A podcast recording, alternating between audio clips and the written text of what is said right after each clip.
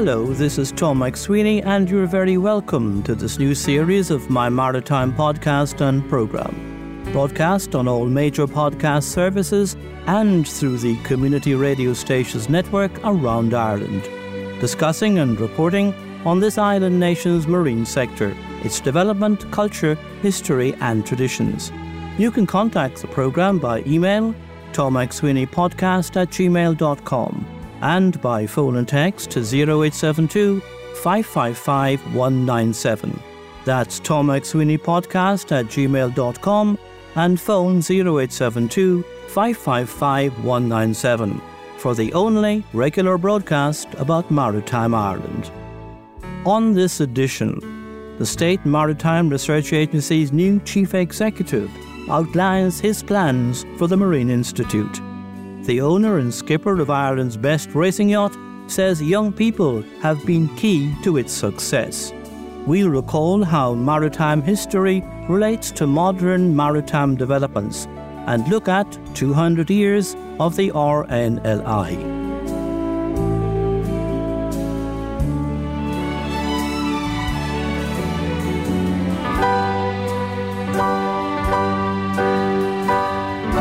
Dr. Rick Officer is the new Chief Executive of the Marine Institute. That's the state research agency whose headquarters look out on lovely Galway Bay on the shoreside at Rinville near Oranmore. He's returning to the Institute actually, where he has worked before. He comes now from the Atlantic Technological University, where he was Vice President for Research and Innovation. That university was established in April 2022 when three institutes of technology in the west and northwest of Ireland, Galway Mayo, Sligo, and Letterkenny, with over 20,000 students, were merged. Ireland's marine environment and industries are under enormous pressures, he says, as he looks forward to embracing these challenges and realising opportunities that the oceans present. The Marine Institute, as you know, it's the scientific agency responsible for, for research uh, and understanding supporting the sustainable development of, of uh, massive maritime resources. Um, increasingly, what we're seeing is that the demand for those Marine Institute services is expanding because the prospective utilization of our marine resources is also expanding. Um, there's a big need and opportunity to more centrally involve the Institute in reconciling the um, competing and sometimes conflicting uh, needs of the fishing industry, um, the offshore renewable energy sector, and also the conservation imperatives that apply in the marine environment around protected areas. So I think there's, with that uh, competition, there also comes an opportunity to do things in new ways uh, to to achieve new synergies um, that I'd love love to see this institute centrally involved in. You summarise very well there three C's, Rick: competition, uh, conflict, and conservation. It's a very challenging time for an institute trying to get a, shall we say, common ground between all the very different uh, interests in the marine sector. Indeed, it, it is, and I think what's what's a common need there is to have really good, objective, sound uh, data and advice um, that can help those parties and those different perspectives uh, reconcile the differences and and come to a common understanding of the opportunities. So that's really the Marine Institute's role is to provide that knowledge that will inform stakeholders about the decisions before them, um, inspire them with confidence around some of the decisions that they might make, um, and ultimately uh, to me, move forward with a measure of sort of collegiality between uh, these sometimes competing imperatives, such that the benefits accrue for um, uh, the people of Ireland, um, and, and indeed we have a broader responsibility. We're we're an island off the edge of Europe, and we have an important role to play in ensuring a, a healthy marine environment and resilient marine environment, and sustainable utilisation of that environment uh, for not just Ireland, but for for our planet and our uh, fellow European Union citizens. We're talking at a time when the annual report for 2023, even though that's before you've actually taken over uh, for the for this for the entire ocean economy, comes out from the Marine Institute, and it does point up that it's generating over seven billion euros, which is a huge amount of money, and it has quite a an, an impact. I mean, 33,500 people are in one way or another associated with the marine sector. That's a really big area of activity. It's massive. I mean, there's the seafood sector alone contributes about 1.3 billion to Ireland's economy. Um, of that, aquaculture is almost 200 million. Um, and then when you're factoring in the opportunities that exist around the government's plans for um, energy security. There's a potential if we properly harness the, the wind energy resources that we could supply five times the current national demand through through offshore wind. There's huge economic um, opportunities and imperatives here that will require an enormous amount of um, data, knowledge um, to navigate towards the achievement of these possibilities. In the public vision of the, the maritime sector and in this regard, I'd have to be critical of my own um, media profession, which doesn't, I think, give the marine uh, often enough the, the wide level of coverage it should get.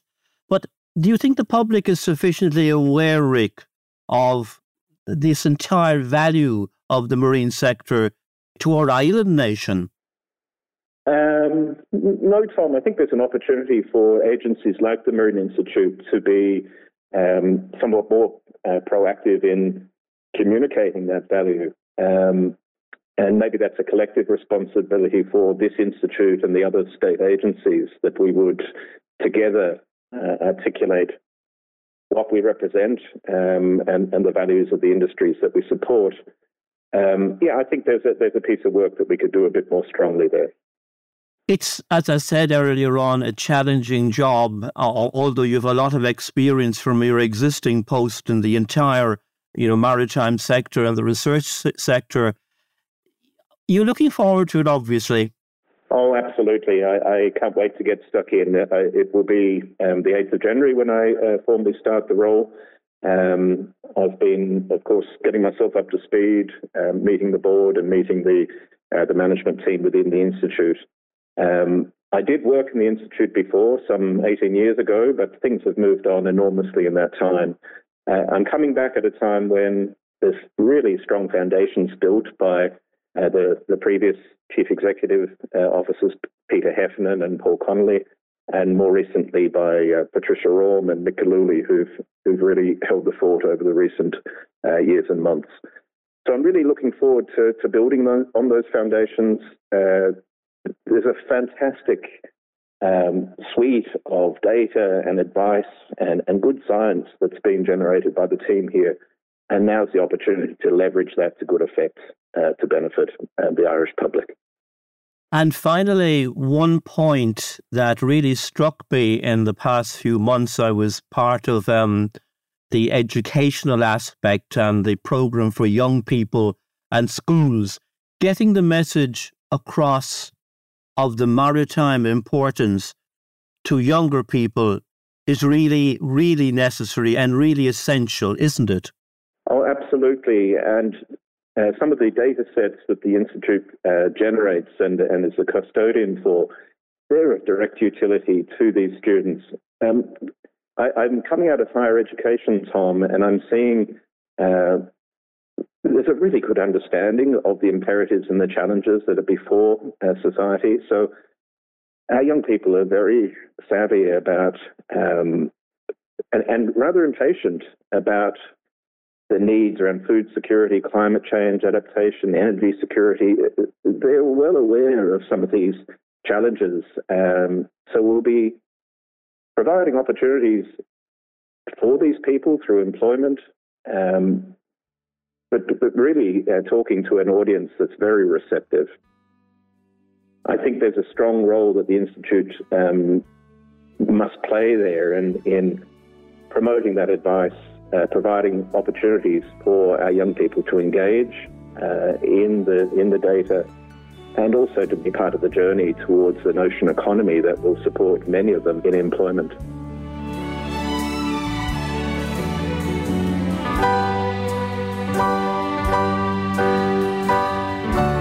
Dr. Rick Officer, new Chief Executive at the Marine Institute, which jointly with the Socioeconomic Marine Research Unit at SEMRU at the University of Galway has published Ireland's Ocean Economy Report. This annual publication shows that the marine sector makes a direct economic contribution to Ireland as measured by gross value added of 2.85 billion euros. That's quite some money. In a restructuring of the Army's Ranger Wing, the most elite unit of the Defence Forces, a maritime task group will be stationed at the naval base on Haulbowline Island in Cork Harbour. That's a reflection of increasing concern about marine security in these times of world turbulence and the future in which the protection of maritime resources, including underwater, for this island nation at the extremity of Europe, will be essential. This is in addition to increasing challenges such as the use of shipping to move drugs into and through Ireland.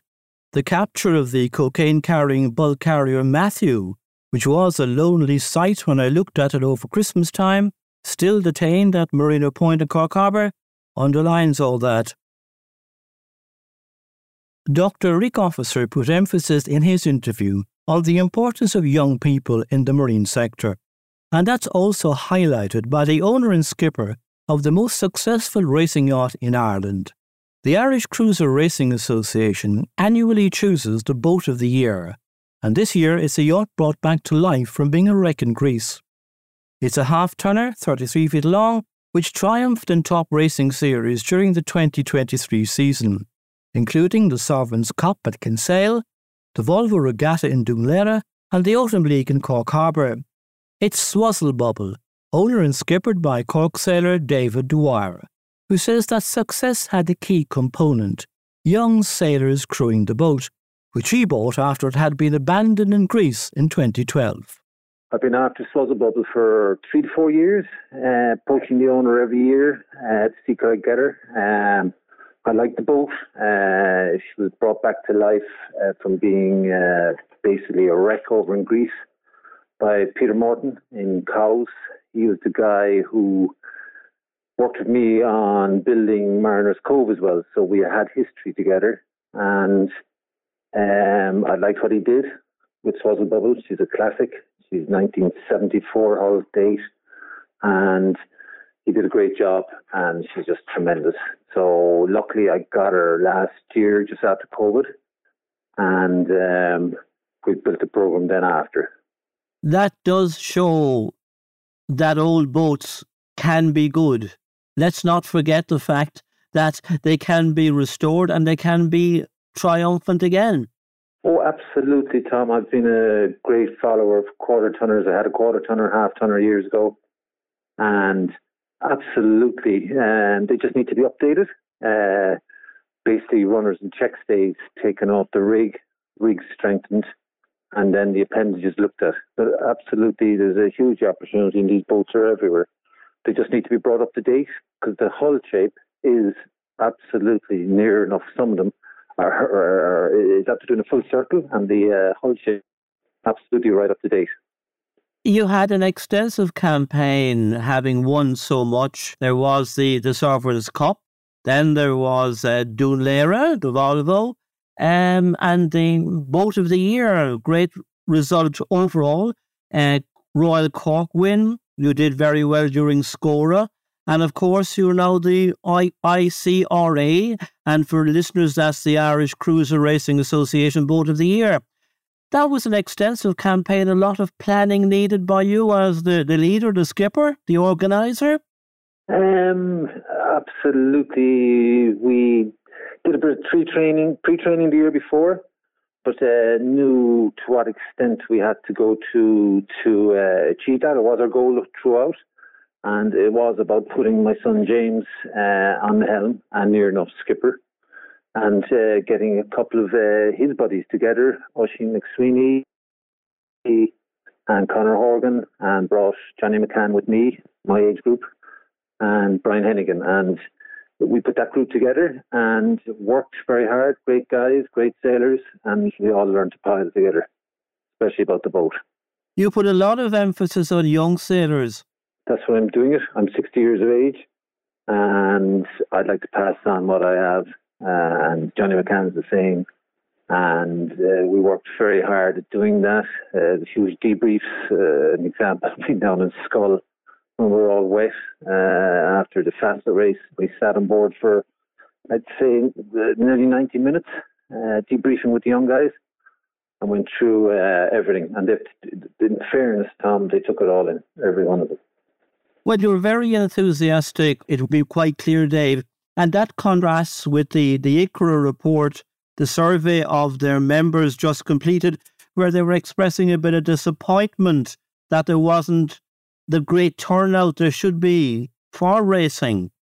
I had a meeting about this or a discussion about this this morning with the Admiral of uh, Royal Cork, Kieran O'Connell. We need to bring the um, young people up and get them back in at this level and show them the interest for, uh, that they can have in, in half tonners, quarter tonners, and showed him that the whole thing. All I can say there is when we, my son is a skiff sailor, so he's in 49ers at the moment, and he just couldn't get over uh, how technical the half tonners were, and it was like a new learning curve.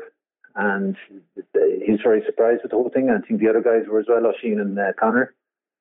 So the the whole thing is a different spectrum of sailing, and we need to introduce uh, as many young people as we can from the dinghies to the sport. And I think then it'll come on again. But there has to be a kind of an invita- invitation series. I know there's a youth sailing in a lot of the clubs. We need to bring it to another level, though. The owner and skipper of Ireland's Boat of the Year, David Dwyer of the Royal Cork Yacht Club in Crosshaven, with a strong message about the importance of youth involvement in the sport of sailing.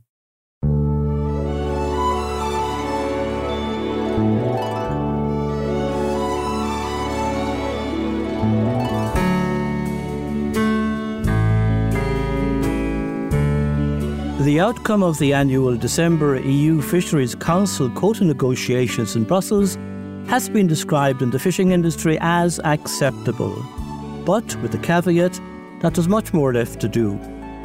Increased catching is being allowed in some species, notably mackerel, but fishermen on the south and southeast coast are affected by reductions in bycatches. Inshore fishermen particularly so. Their Inshore Fishermen's Association says small boat operators need government help to survive the winter. The general reaction in the industry can be summarised as saying that there's a long way to go to regain Ireland's fair share of fishing catches in its own waters. And there's also a battle ongoing at present to stop the EU giving access to Irish waters to Iceland, which has overfished stocks in its own waters and wants to make those up by getting catches off Ireland. History repeats itself, a truism in the marine sphere as elsewhere, and as author Anton O'Callaghan now recalls, particularly where foreign boats fish in Irish waters. This is the time of the year when looking forward involves resolutions for the future and looking back at times past. The marine sphere has lots of parallels in history to modern times. For instance, the fishing industry is not happy with the number of countries which want access to Irish waters to catch species of fish no longer as prevalent as they used to be in their own waters. Norway and Iceland want more rights in lucrative Irish waters. There was a lot of pressure on Irish waters from foreign fishermen five centuries ago. Back in the late 1500s, Blackrock was a big fishing village at the entrance to the medieval city of Cork, well inside even today's Irish fishing limits, less than 20 nautical miles from the mouth of Cork Harbour. In the history of Cork Port, there is a record that a plea was made from local people to the Council of Edward VI, who was then King of England and Ireland. Local fishermen, supported by tradespeople, wanted the building of a strong bulwark at Blackrock for the protection of cod and an end to the practice whereby foreign fishermen can work off Kinsale and Youghal, as well as right up to the city of Cork. Some 80 years later, the Cork fishermen were still complaining. The County and City of Cork Remembrancer, published in 1837, has a record from a report from Mr. John Dee, who claimed to have seen in his time that Blackrock was being fished by three or four hundred sail of Spaniards and Frenchmen. Hard to imagine that so many foreign boats could crowd into the upper reaches of Cork Harbour, but that is the record, quoted by the historian and writer Francis Tuckey in the History of Cork Harbour Commissioners, written by author Mary Leland. Blackrock is now a suburban village whose fishing industry has disappeared with time. Another aspect of maritime history that has an association with modern times is that of the submersible named Titan, in which five people aboard died when it exploded deep underwater off the coast of Canada during a voyage to the Titanic shipwreck last June. Amongst all the reportage of the investigations, there was no specific reference to an unusual aspect of that name, Titan. That was the name for a ship used in a fictional novel called Futility that was published away back in 1898. The ship was portrayed as unsinkable, but in that book's storyline, it sank after hitting an iceberg in the North Atlantic. Isn't that a rather eerie premonition of the sinking of the also described as unsinkable Titanic in 1912 when it struck an iceberg and the explosion of the submersible Titan last June on a voyage to see the sunken Titanic.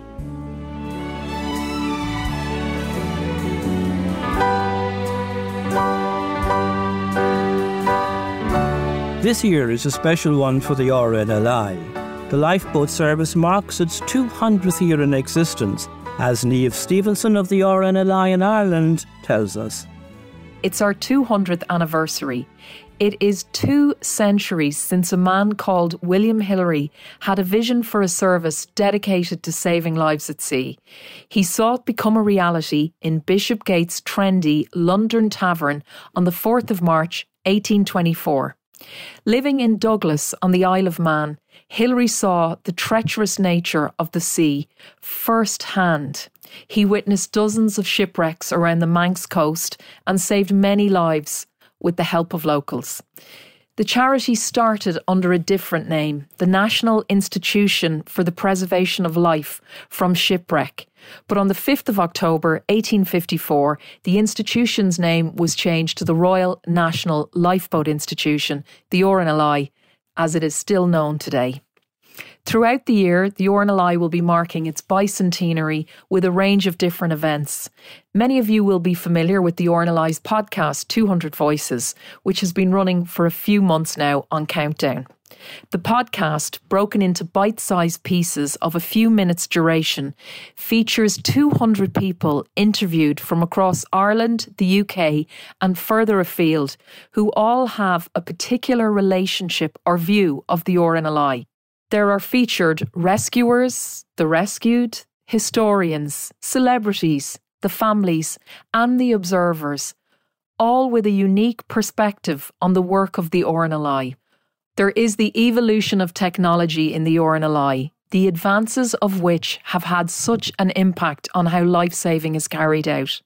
Moving from sailboats to motorboats and the technological advancements of the Shannon, the lifeboat named after the Irish River and in acknowledgement of the Irish lifeboat volunteers and their history of life saving.